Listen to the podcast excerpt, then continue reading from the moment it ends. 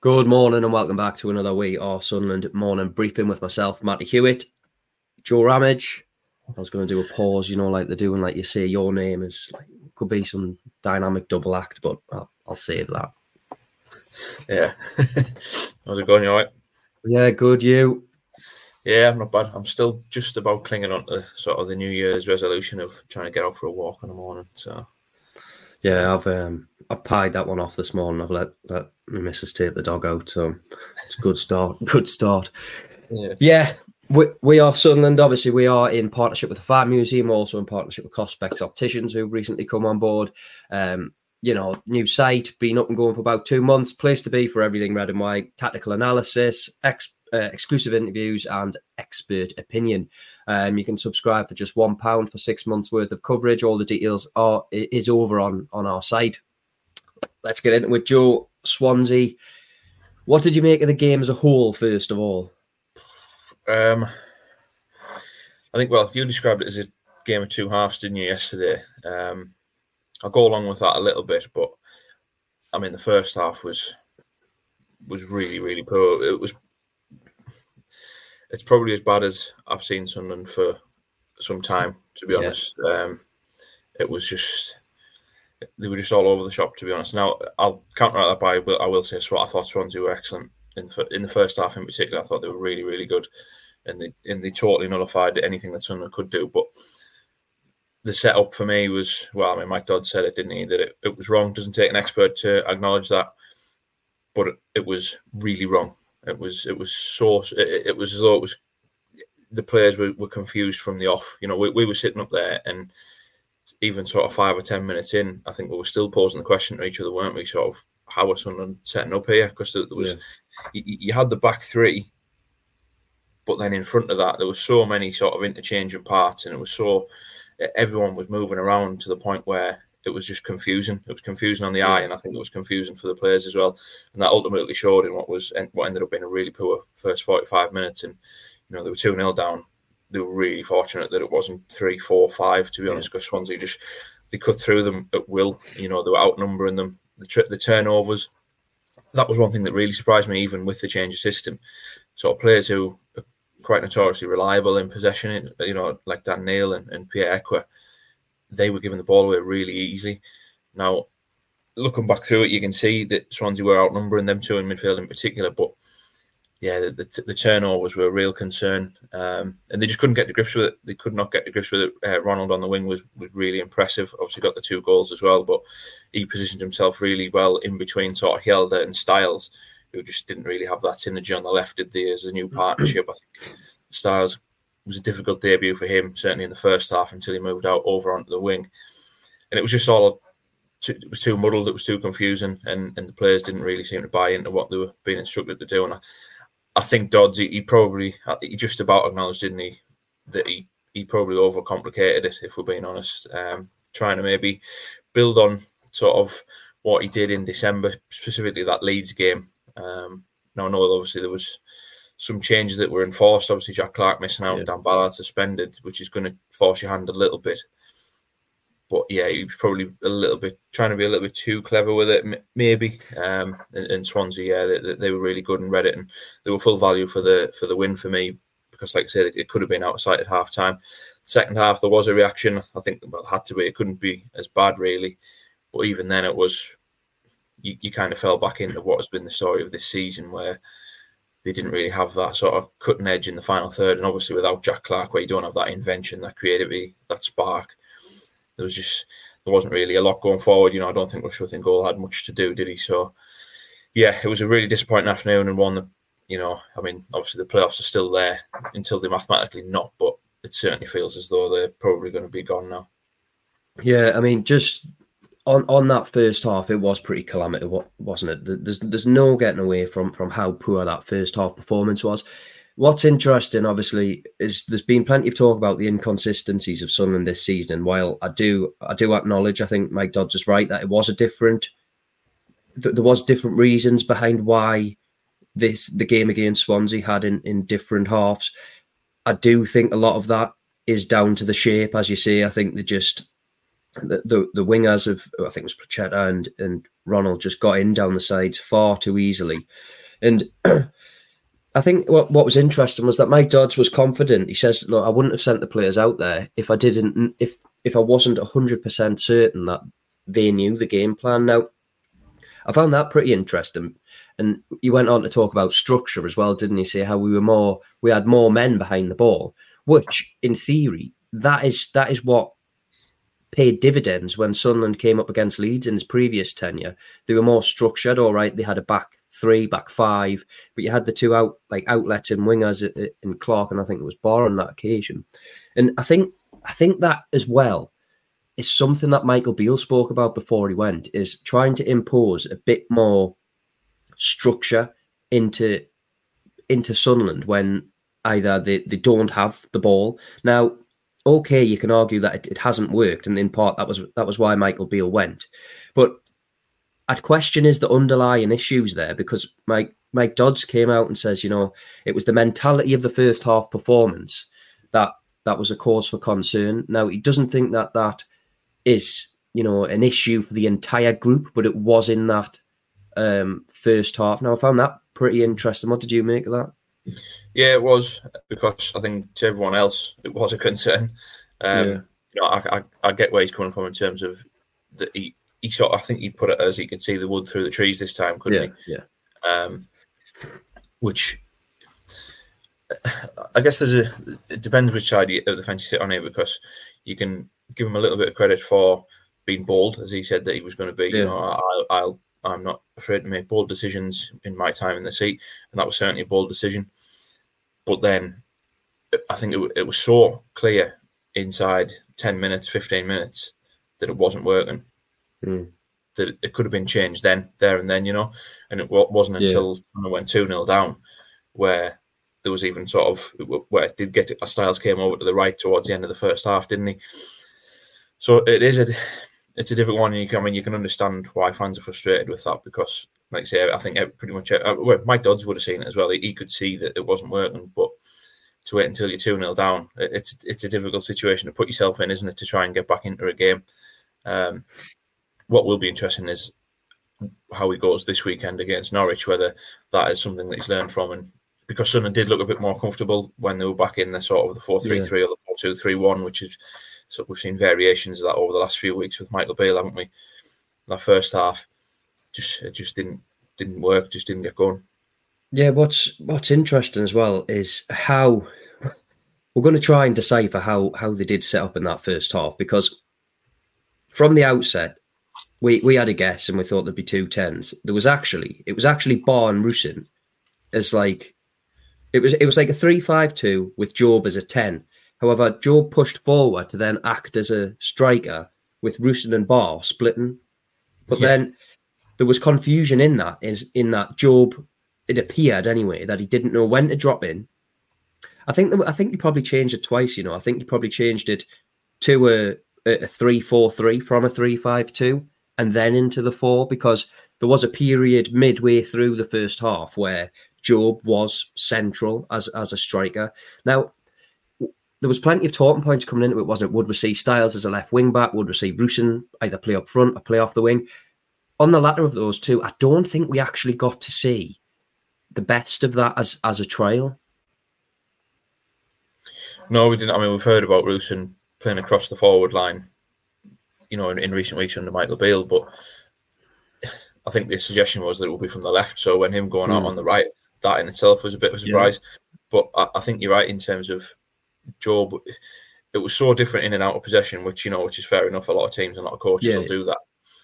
But it, it was true. It was amplified so much. You know, you, you had Trai Hume jumping into midfield, Styles on the other side tucking in, which then left the space for the wing. Yeah. You know, the overloads on the wings, which is where the goal, the first goal, came from. But even going back and watching it, I think within 20 seconds, you know, when the teams were set up at, kick off, you could sort of see the three centre backs, the two wing backs, and then those in front. But within about 20 seconds, it was lopsided where they got in down the left hand side. So it was straight away from the bat, you could see that it was a little bit disjointed. Um, and like I said, I, I, know that Hume has done that quite a lot this season in terms of tucking in and being that spare man in midfield. I don't know. Again, I just don't know if it's a case of, and this isn't just Mike Dodds because it's happened all season. It's been Michael Beale and Tony Mowbray who've done this, just overcomplicating things a little bit. Sometimes you just want your fullback or your wingback to be your fullback or your wingback, especially yeah. if when you're missing key players like a Jack. If you if you haven't got a Jack Clarke on the other side, sometimes you just need that simplicity. For me, um, and I know it's obviously easy to say that in hindsight because of the way that the game went. But yeah, sometimes I think a lot of coaches and, and managers they, they do overcomplicate things by doing that. And up front was exactly the same in terms of I don't think Ba and Rusyn knew when yeah all the time when to stay wide and, and drop in when when Jobe was dropping in and out of being a nine and a ten, so to speak. And it was like say from the back, it was just all a little bit disjointed in the first half as well. I mean, the one thing you would say is you'd like to think that they'll sit and watch all the clips through this week. Yeah.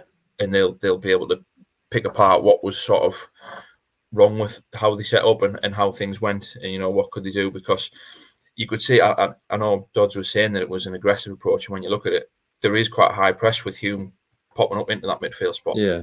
And I think Grimes might have been the target man where once he got it he was the trigger for people to press. But once if he could flick the ball around you were taking five or six men out. And the amount of times that Swansea were getting three v three or outnumbering the centre backs, it was you know it, it, was far too often in the first half. And like yeah. I say, they, they, could have been three, four, five up, and it was yeah. I mean, like I say, they addressed it at half time, but the damage was already done at that point.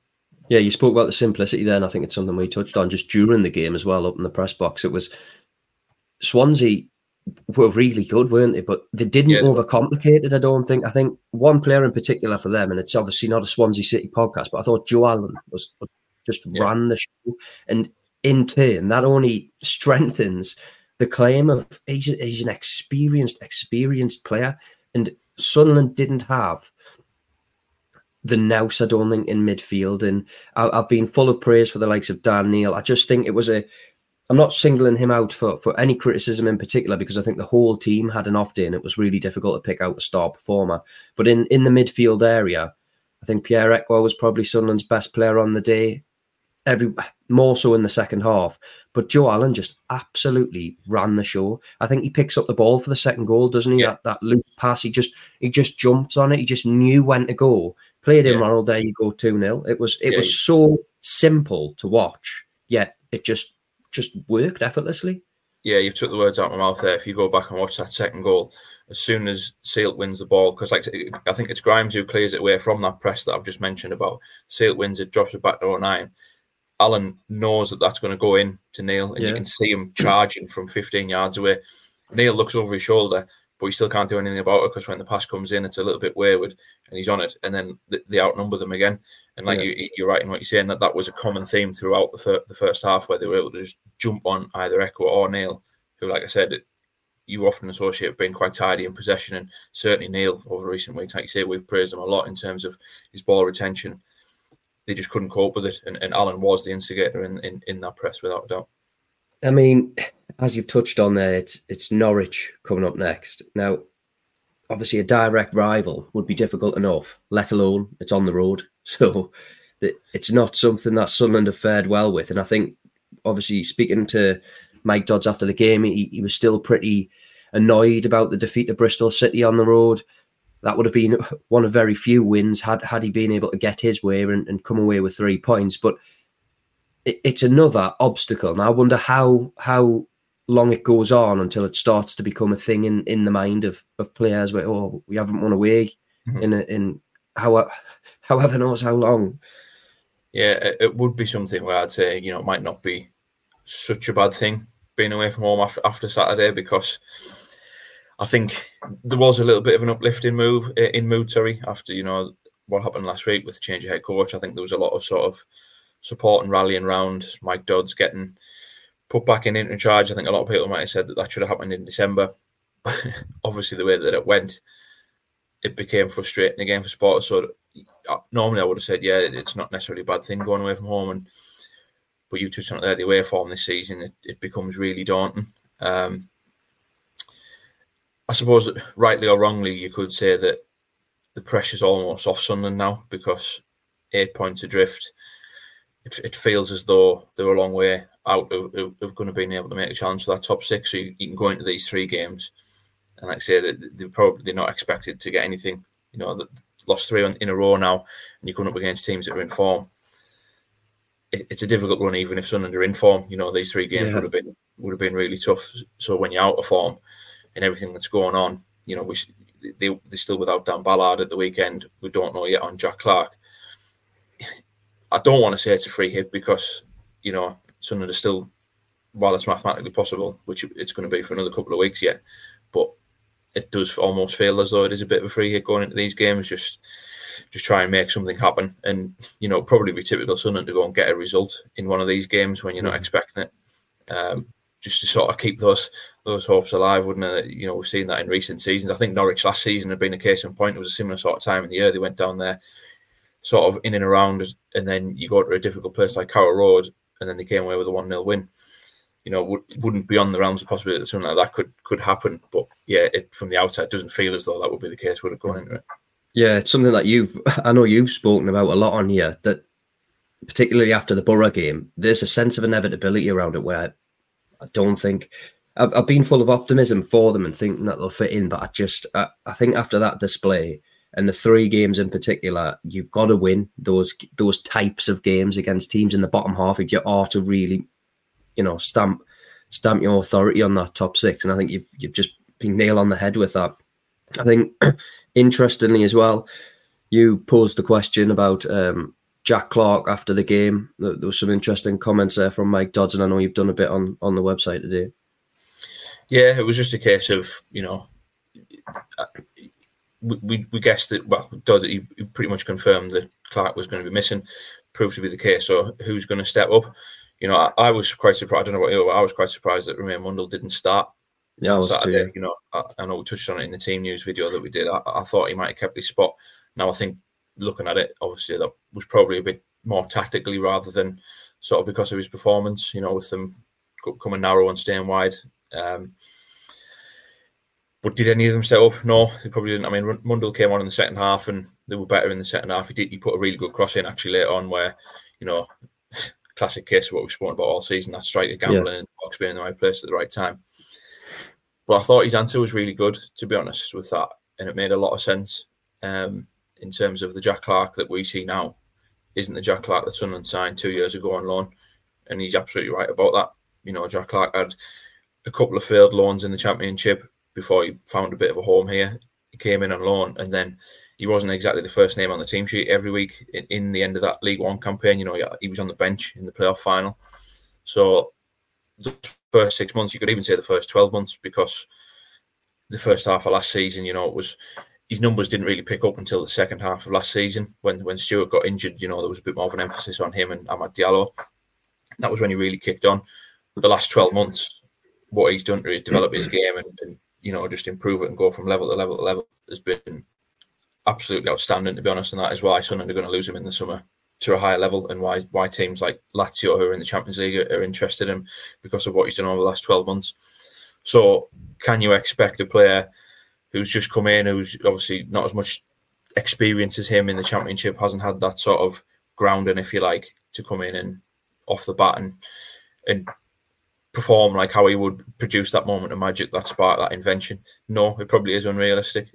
I think the problem is then it doesn't help Sunderland in this case, does it? In the here and now, which has been the, the issue in in the model, in the approach, getting the balance right between getting these players who, yes, in twelve to eighteen months' time might be able to follow what Jack Clarke's done on that trajectory, and then balancing it out with players who can come in and make a bit of an impact now.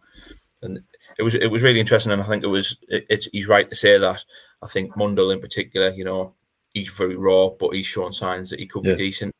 Can he get to the levels and the numbers that Clarke's at? You know, that that would be difficult anyway because he's a bit of an, an anomaly, isn't he? He's, he's he's been that good this season.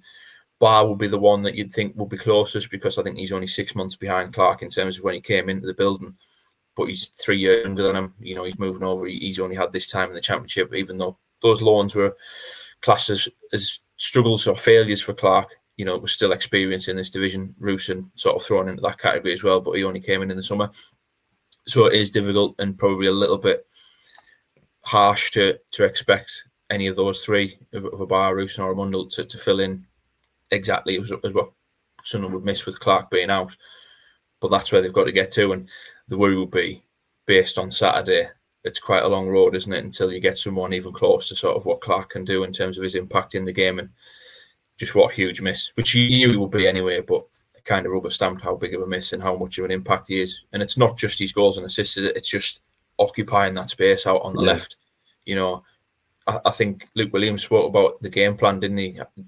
In terms of how it, did he set Swansea up, how he thought Sunderland would play, you know, with Clarke not being available and he couldn't he couldn't have guessed how Sunderland were going to play. And a lot of that is with Clarke not being there because if he had been there, game plans are probably dictated around him. You know, you'll you'll throw two men over there to cover him. Yeah. Where didn't necessarily have to do that on Saturday because he wasn't there. That threat isn't perceived to be there, and it proved to be the case. Yeah, just a little injury update as well. I think Mike Dodds said that he'd be assessed on Monday, isn't it? And just to to see if he'll be fit for Norwich. But that was that was you know the the injury there isn't as bad as what I think Mike Dodds said was made out on social media. There's no way, or, or, there wasn't at least any suggestion that that he'd be out for a month. More so, just a, a, couple of weeks, I think, if that, and he could be back in contention for Norwich.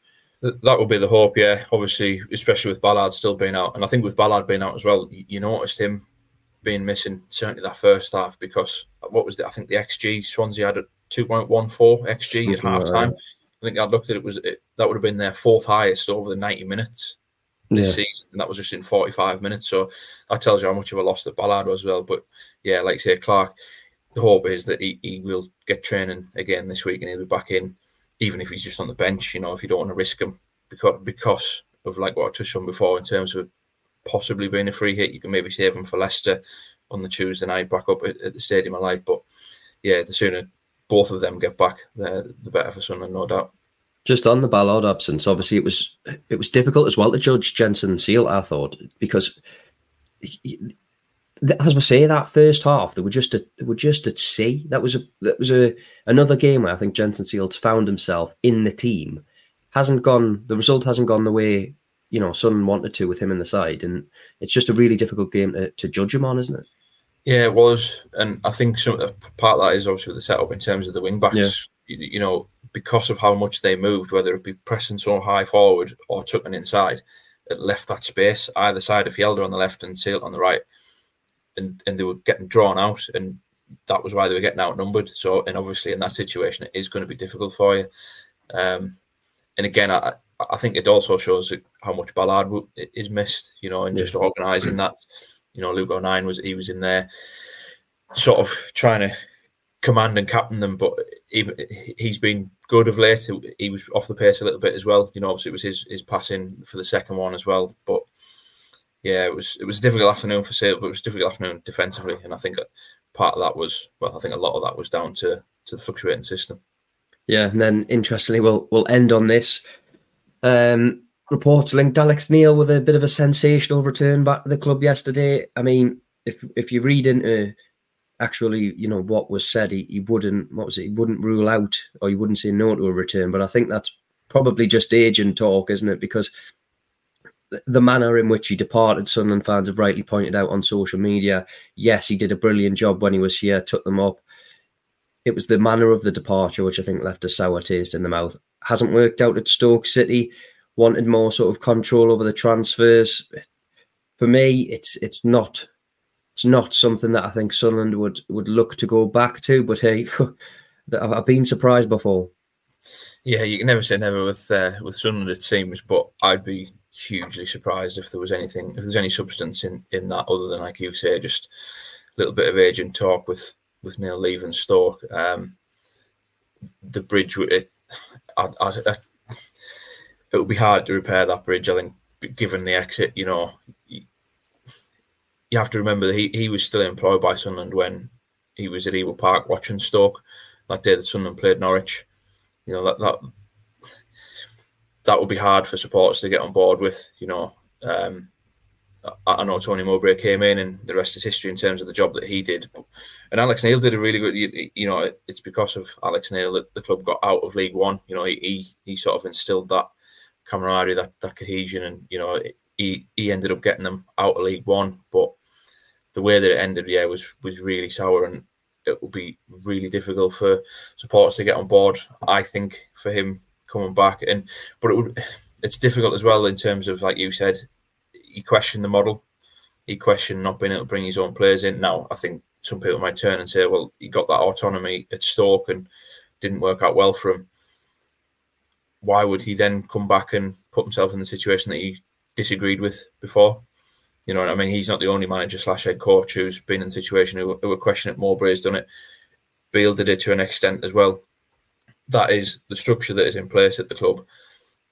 If he didn't agree with it before, I, I don't see why he would agree with it now. So, yeah, I, I, don't think it necessarily adds up for for a return. But I've been wrong before, and you know, I mean, like I say, that this club can do strange and wonderful things at the same time. But it seems a long shot for me, a very long shot. Yeah, spot on, Joe. Thanks very much. We'll wrap it up there. If you're watching on YouTube, don't forget to like and subscribe. Make sure you've got your notification bell turned on so when we go live on videos like this, you can tune in and have a watch. Um, we are Sunderland, obviously, still subscribe one pound for just six months worth of coverage. We've been in partnership with the Fan Museum and Cost Specs Opticians. We'll catch you again later during the week.